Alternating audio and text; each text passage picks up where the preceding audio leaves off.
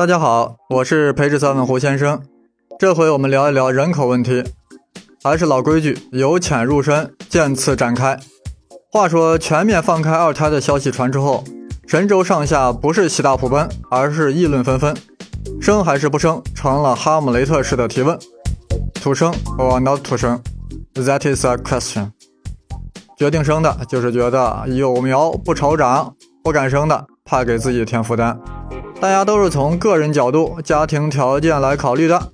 我们是不是应该从国家、民族乃至全人类的高度来考虑一下这个问题？到时再决定生或不生也为时不晚。顾炎武说得好：“天下兴亡，匹夫有责。”胡先生也说：“国之大事，在生与养。”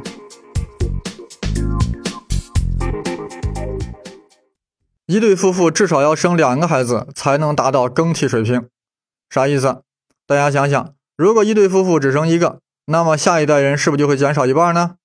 如果下一代夫妇还只生一个，那么下下一代是不是又要少一半呢？如果全人类都如此，那么百年以后主宰地球的高级生命就会像我们现在研究恐龙为啥灭绝一样，提出很多理论，解释人类为啥消失了。什么转基因食品绝育说、雾霾影响恋爱说、外星人入侵地球说等等，全都冒出来了。其实，一对夫妇只生两个孩子，人类最终呀也会灭绝。为啥呢？因为小孩呀总是会有夭折的，所以要比两个稍微多一点点，才能保证总人口不下降。所以，一对夫妇总和生育率达到二点一时，才能正好达到更替水平。如果一个民族的生育率低于二点一，这个民族最终会消亡；一个国家的生育率低于二点一，这个国家未必消亡，因为可以通过接纳移民来充实自己的人口，但人口中的民族比例就会发生重大变化。让我们先放眼世界，看看世界主要国家的人口状况，然后再回视俺们中国的人口问题。大家都知道一个现象啊，国家不发达时，人民比较爱生。发达后呀，反而谨慎小心了。世界上多数发达国家，早在1972年到75年之间，就已经降到了每对夫妇只生1.4个孩子左右，远低于2.1的更替水平。但这些发达国家的总人口并没有下降，因为人的寿命延长了，这样人口老龄化就来临了。法国在这方面走到了前列，法国是人口老化最早的国家。早在一九四六年，六十五岁以上的老人已经达到了百分之十一。后来的德国更厉害，一九七八年的时候，西德的小孩出生量啊，就比一九六四年几乎减少了一半。这是德国大量接收土耳其移民和叙利亚难民的原动力。日本这二十年来加速进入老龄化，到二零零年，六十五岁以上的占到了百分之十七。一则是日本人啊，现在不好好生娃。再者，日本人实在是太长寿了。在发达国家中，美国显得一枝独秀，不但人口在稳步增长，而且年龄结构也保持的特别好。现在和未来，美国无论在劳动力资源还是人口年龄结构上都具有很大优势，年轻劳动力人口保持较高比重。我们不仅要问，同为发达国家，为什么美国人就爱生娃？爱生的可不是美国白人。主要是墨西哥移民和偷渡客，这样美国内部的种族比例就会发生逐步改变，国家最终会被拉美化、墨西哥化。想象一下，百年以后的美国，其主流文化是什么？会不会是墨西哥鸡肉卷？呃，所以我老说，想留学美国的就趁早，否则还不如直接去 Mexico 的大学。历史经验告诉我们，人口要素对国家和民族的影响特别巨大。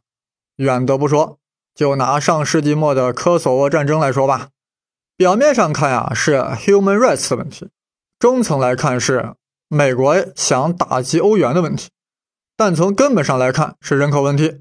That is，阿尔巴尼亚族和塞族两个人口规模发生了根本性的逆转的结果。可以说，一个人口数量扩张的民族取代另一个人口缩减的民族。是一个无法逆转的趋势。一般来说，一个国家出生率下降的同时，平均寿命就会提高。但是在这个世界上有这么一个大国，它的出生率在下降，人均寿命也在降低，这可真是一个奇葩的国家。大家猜猜是哪个国家呢？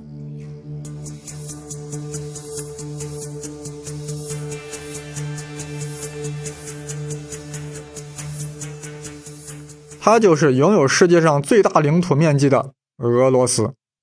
一九九一年苏联解体后，俄罗斯人不但出生率下降，而且死亡率也在攀升。这是为何呢？当然，首先是经济问题，经济那真是大跳水啊！直到一九九九年才恢复到一九九一年的经济水平的百分之五十五。俄罗斯人均生活水平到二零一零年时仍然低于苏联解体前的水平。呃，大家知道，俄罗斯人爱酗酒，就是爱凶酒嘛，看到酒就想酗呀，想凶呀。但苏联解体后，喝不起正常酒了，那就和工业酒精勾兑了，导致好多人英年地色皮。这些酒鬼的早逝，不光是他们自己的事儿，还拉低了俄国的人均寿命。要我说呀，还真不如喝三鹿。俄罗斯的人均寿命从苏联解体前的六十八点八岁降低到了二零零二年的六十五点九岁。与此同时，婴儿死亡率也在上升。目前，俄罗斯妇女平均生育率是一点三四胎。大家别忘了，保持人口恒定的更替率是二点一。实际上，俄罗斯人口数量啊在一直下滑。普京对此也不下功夫。这其实比什么北约东扩、乌克兰危机。叙利亚海军基地重要多了，但鼓励生育是个出力不讨好的事儿，而且是个慢功夫，对他自己迅速提高威望也没啥用。所以普京把这个大事儿也不当个事儿。我胡先生在这里也是瞎操心。普京说什么俄罗斯国土虽大，却没有一寸是多余的，听起来很豪迈，其实真的很乏内。人口一直在喋喋不休，还有精神说这种话？不如回家鼓捣几个娃，人口才是关键。不过天无绝人之路，实在不行，到时候俄罗斯干脆实行战略收缩，将有限的人口聚拢于莫斯科附近，重回莫斯科公国时代，岂不美哉？印度有着相反的问题。自二十世纪以来，印度人口猛增，从一九零一年的二点三八亿暴增到两千年的十亿。二零一六年将达到十四亿，超过中国是迟早的事。人口如此暴增的后果是，三分之一的印度人口每天收入不足一美元，百分之八十的人口不足两美元。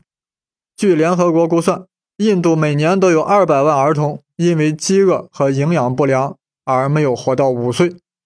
大家都知道，西方很多人喜欢唱衰 China，一直很看好印度，但印度老是不争气。现在西方人又找到了新的亮点，印度人比中国能生，你可别觉得这是在胡说呀！从今后二十到五十年来看，印度将在劳动力人口数量资源上超过中国，尤其是在年轻劳动力人口结构上优于中国。很多西方学者也据此认为，二十一世纪中叶应该是印度的世纪。当然，对这种说法，我们在战略上保持呵呵，但在战术上还是要重视的。我国乃世界第一人口大国，过去一直都在执行 One Child Policy，现在为何突然变了呢？我们先来看看 One Child Policy 带来的好处。一九八零年开始实施了每对夫妇只生育一胎，让改革开放享受了巨大的人口红利。如果提前二十年实行的话，情况就完全不一样了。此话怎讲？我们先看看什么叫人口红利。人口红利是指一个国家中的人口出现了中间大、两头小的年龄结构，也就是说，这个国家青壮年比例最大，而少年儿童与老人的比例很小，这样这个社会承担的抚养负担就小，使得储蓄增长快，资本更容易积累，而且劳动力数量充沛，促进了经济更快的发展。各位听众。我国的这个人口红利哪里来呢？稍微思考一下，尤其是正在打瞌睡的听众，想一想，这个人口红利啊，正是五六十年代人口的大增长，七十年代鼓励生二胎，八十年代开始的 One Child Policy 带来的，形成了两头小、中间大的最佳格局。那这个格局能一直保持吗？就是用脚后跟想一下，也知道这是不可能的。因为随着时间的延续，中间大的一部分是不是就越来越老呢？如果不加遏制，中国的人口将形成倒金字塔形式，越老的比例越大，越小的比例越小。我们具体看看数据，改开以来，中国劳动年龄人口占总人口比重逐年上升。少年儿童人口比重逐年下降，人口抚养比从一九八二年的百分之六十二下降了到了二零零七年的百分之三十八。有学者研究表明，人口抚养比每降低一个百分点，就可导致经济增长零点一一五个百分点。这样，从八二年到零七年之间，人口红利对中国经济增长的贡献。达到了百分之三十，但是呀，到了二零一零年，我国的年轻劳动力规模竟然就缩减了百分之十五。如此下去，中国将不能维持目前在全球的劳动力市场中的地位，劳动力成本也会逐年增高。以前积累下来的人口红利，将在二零二零年前后消耗殆尽，而且在二零一零年时。中国六十岁以上的人口占比将达到百分之十三点二六，也就是说会进入老龄化社会。注意，老龄化社会的标准是百分之十的六十岁以上的老人。我国人口老龄化速度啊，竟然是发达国家的两倍以上。按照购买力评价计算，中国在人均 GDP 只有四千美元时就进入了老龄化社会，而发达国家是在。一点五万美元左右才进入的，这说明了两点：一是计划生育搞得特别成功；二是中国人均寿命提高的太快。我们在一九八零年为什么要推行只生一个的计划生育政策呢？来看看一九四九年以来中国人口的增长势头：一九四九年五点四亿，一九六四年七亿，七四年九亿，八一年十亿。看看这势头。如果不紧急刹车，也的确不行。当时有学者经过论证和讨论，决定将这个政策限定在一代人，控制一代人的生育率，也就是三十来年。那有人会说了，如果我们在五六十年代就好好的控制人口，也不至于在八十年代急刹车呀。对于这个问题，胡先生就要好好说道说道了。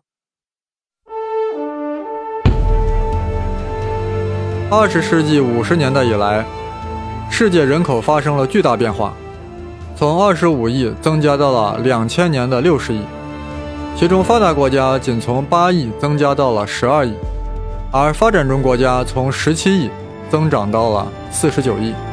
有学者将一九五零年到二零五零年的一百年称之为人口世纪，这是人类人口史上前所未有变化的一百年。前五十年是世界人口数量增长最快的时期，后五十年是人口结构老龄化最快的时期。生还是不生，成了哈姆雷特式的提问：to 生 or not to 生？That is a question。一说到人口这事儿，很多人都会想到一个著名的经济学家，在五十年代提出了控制人口的建议。此人姓马，名寅初。全名马寅初，这名字我读着拗口，我以后就尊称他为马老。马老生于一八八二年，在他一百年的生涯中活得很出彩，耶鲁大学的经济学硕士，哥伦比亚大学的经济学博士，回国后任国立北京大学经济系系主任。解放前，马老特别反蒋，指名道姓说蒋介石不是民族英雄，是家族英雄，痛斥孔祥熙、宋子文。贪污腐化，大发国难财，惹恼了蒋介石，数次被捕入狱。与此同时，马老特别热爱我们的 party。一九四八年年底，马老借道香港，转赴北京，参加新中国的筹建。我们的领袖也特别看重马老，将之代为国事，关系不一般呀。正因如此，马老对主席说话很随便，一九五一年，马老出任北大校长。某次开会时，向 chairman 提出一请求，是这样说的：“要兄弟把北大办成第一流学府，您就得支持我的工作。车尔们笑问：“马老，您要怎样的支持呢？”马老说：“兄弟，我点名邀请谁到北大演讲，谁就得来。”于是车尔们用浓重的湖南口音答应了他的要求。说到中国人口太多的问题啊，马老曾对主席讲：“中国人口太多是因为农村晚上没有电。”车尔曼反问道：“马老，您生了七个子女，是不是你家里晚上也没有电呢？”胡先生看到这里啊，真是拍案叫绝呀！这马老原来是段子手，而且段子里蕴含了高深的道理。大家想想，晚上没电，也就只能摸黑造人了。说的多么接地气！我再联想到印度的人口增值为什么控制不住，不也就是因为没有电吗？大家或许知道，印度十二亿人口中呀，有四亿没有用上电，那晚上干啥？这个马老已经说了，这真是听君一段子，胜读十年书。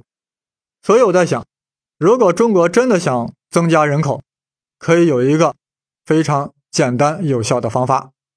就是在各大城市、广大农村实行停电操作，居民区每晚九点停电，于是大家只好 go to bed，从而刺激了人口的出生。然后我们将省下的电免费输送到印度农村，让印度人民也用上电，从而降低人口的繁衍。多好的建议啊！是不是考虑放到“一带一路”的建设之中？其实呀。马老在解放前就主张节制生育，解放后，马老发现建国头三年人口增长势头很猛，于是，在一九五五年写成了《控制人口》的论文。但公开展示后呀，遭到很多学者和民主人士的反驳，不少人指责他的学说是继承了马尔萨斯的衣钵。但是，国家层面开始慢慢释放出要节制生育的态度，让马老很受鼓舞。于是，在一九五七年的最高国务会议上。马老第一次发表了自己的主张，是这样说的：“我们的社会主义是计划经济，如果不把人口列入计划之内，不能控制人口，不能实行计划生育，那就不称其为计划经济。”大家瞧瞧，马老这话说的，他虽然是耶鲁哥大的高材生，但没有沉溺于西方的自由主义经济，而是热烈地拥抱了计划经济。而且将计划经济引入到控制人口，此乃人类历史一大创举。当时主席就在场呀，马上对马老的讲话表示赞赏，还在大会上这样回应了马老。大家听好了，亲儿们说：“我们这个国家这么多的人口，六亿人口，这里头要提倡节育，少生一点就好了，要有计划的生产。我看人类自己最不会管理自己。”对工厂的生产，生产不批，生产桌椅板凳，生产钢铁，它有计划；对于生产人类自己，就是没有计划，就是无政府主义，无政府，无组织，无纪律。这话呀，当时引起全场人的大笑。但是大家要注意，车儿们又这样说了：人类自己要控制自己，有时候使它能够增加一点，有时候能够使它停顿一下。有时候减少一点，波浪式前进，实现有计划的生育。也就是说呀，马老的计划生育啊，就是要节制生育，而主题是强调有计划的生育。所以马老主张马上控制人口，主张一对夫妇只生两个孩子。但 chairman 认为人口问题目前还不严重，可以在达到八亿时再讲过多的问题。但同时也说了，对计划生育仍应实施。所以中国在六十年代初呀，就开始大量生产 condom 了。condom 这大家都知道，有一个流传了很久的说法，说马老因其新人口论被打成右派了。这纯粹是以讹传讹，马老从来就没有被打成右派。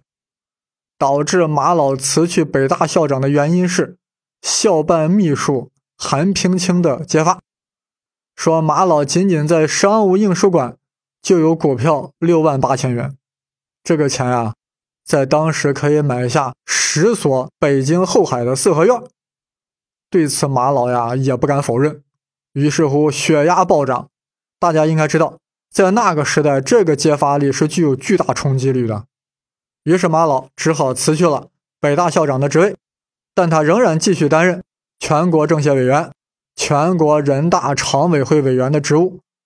可以说，马老在当时受到了特别的保护。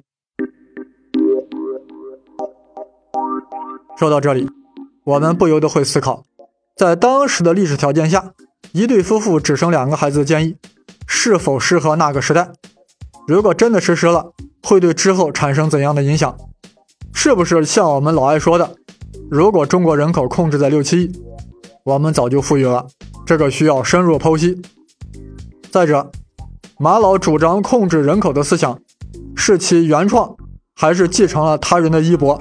也是我们以下要深入探讨的。